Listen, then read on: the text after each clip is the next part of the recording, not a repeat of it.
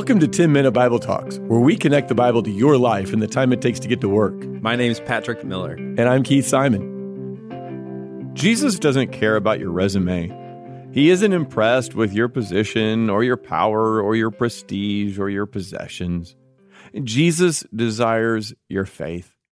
We see this play out in the second half of Mark chapter 5. There's a fascinating combination of two stories that are sandwiched together one story is literally inside the other story. And that happens often enough in Mark's gospel that it has a very technical name. It's known as the Markan sandwich. No joke. That's what it's known as the Markan sandwich. The story that starts and finishes is about Jairus, whose 12 year old daughter is incredibly ill and on the brink of death. If you think of the sandwich metaphor, well, this story about Jairus, it's the bread. The second story, or the inside of the sandwich, is about an old woman who has a menstrual hemorrhage. She's had it for 12 years. The young 12 year old girl and the old woman with the menstrual hemorrhage, they're both desperate for help. Jairus was the ruler of a synagogue, and that means that he had a respected position in the community. His position gave him general oversight of the synagogue, including building maintenance and maintaining the orthodoxy of faith. Jairus is a man of stature, but his daughter's illness has left him desperate. He's so desperate that he comes to Jesus and falls at his feet and begs him to come to his house and heal his daughter. He loves her so much. As Jesus tries to leave with Jairus, the crowd presses around him, and the older woman with bleeding, well, she reaches out, hoping to touch Jesus and be healed. Like Jairus' daughter, this woman is in desperate condition. We're told that she's experienced bleeding for 12 years. She spent all her money going to doctors, but they haven't helped at all. In fact, they've only increased her suffering, and now her condition is worse than it's ever been. As soon as she touches Jesus, this woman is healed. All the bleeding stops. Jesus wants to know who touched him. And the disciples think it's an utterly ridiculous question given the crowd of people they're walking through. But eventually the woman comes forward, falls at Jesus' feet, and tells him the whole story. Jesus tells her that her faith, which is demonstrated by taking action on what she knows about Jesus, well, her faith has healed her. While all this is going on, can you imagine what Jairus is thinking? He's waiting on Jesus to come to his house and heal his daughter. I'm sure he's not happy that this woman has delayed Jesus. And then, wouldn't you know it, while Jesus is finishing the conversation with the woman, Jairus is informed that his daughter has died. There's no reason to keep bothering Jesus.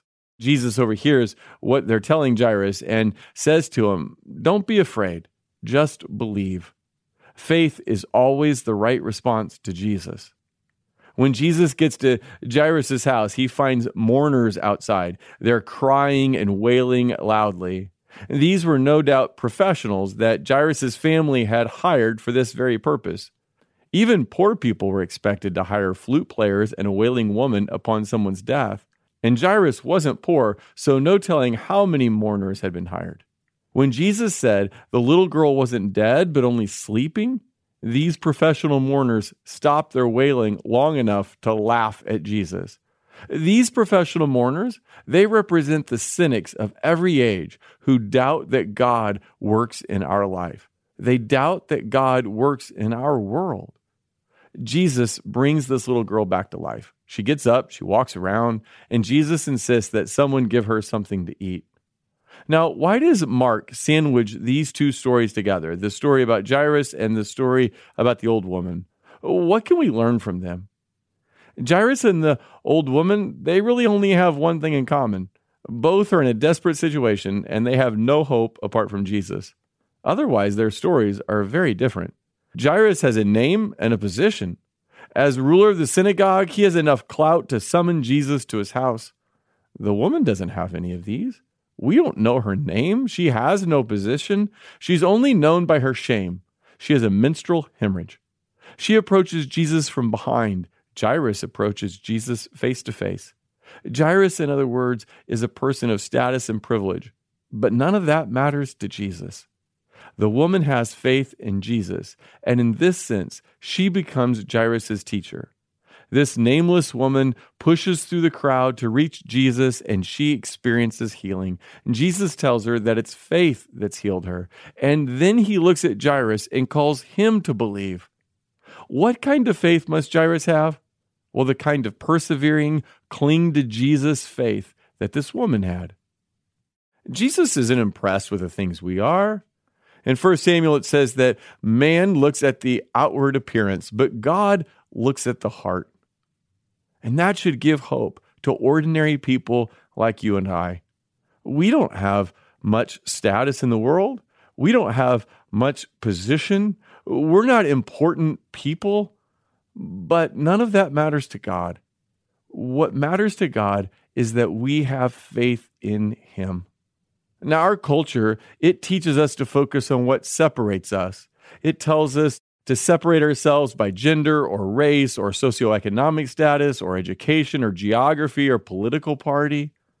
But what Jesus does is he says that what we have in common is far more important than what separates us. And what we have in common is this if we have eyes to see, we should all see that we are in desperate need and that Jesus is our only hope. Doesn't matter if you're a man or woman or what race you are, if you're rich or poor, if you're educated or uneducated. It doesn't matter if you're a Republican or a Democrat or a Libertarian or a progressive or someone who's given up on politics. None of that matters, not to Jesus. What really matters at the core of the issue is do we see our need like this woman, like Jairus did, and do we come to him in faith? Jesus always responds to faith. Thanks for listening. If you've enjoyed this content, please subscribe and give us a rating. That helps others find this podcast more easily. Also, ask yourself who you could share this podcast with.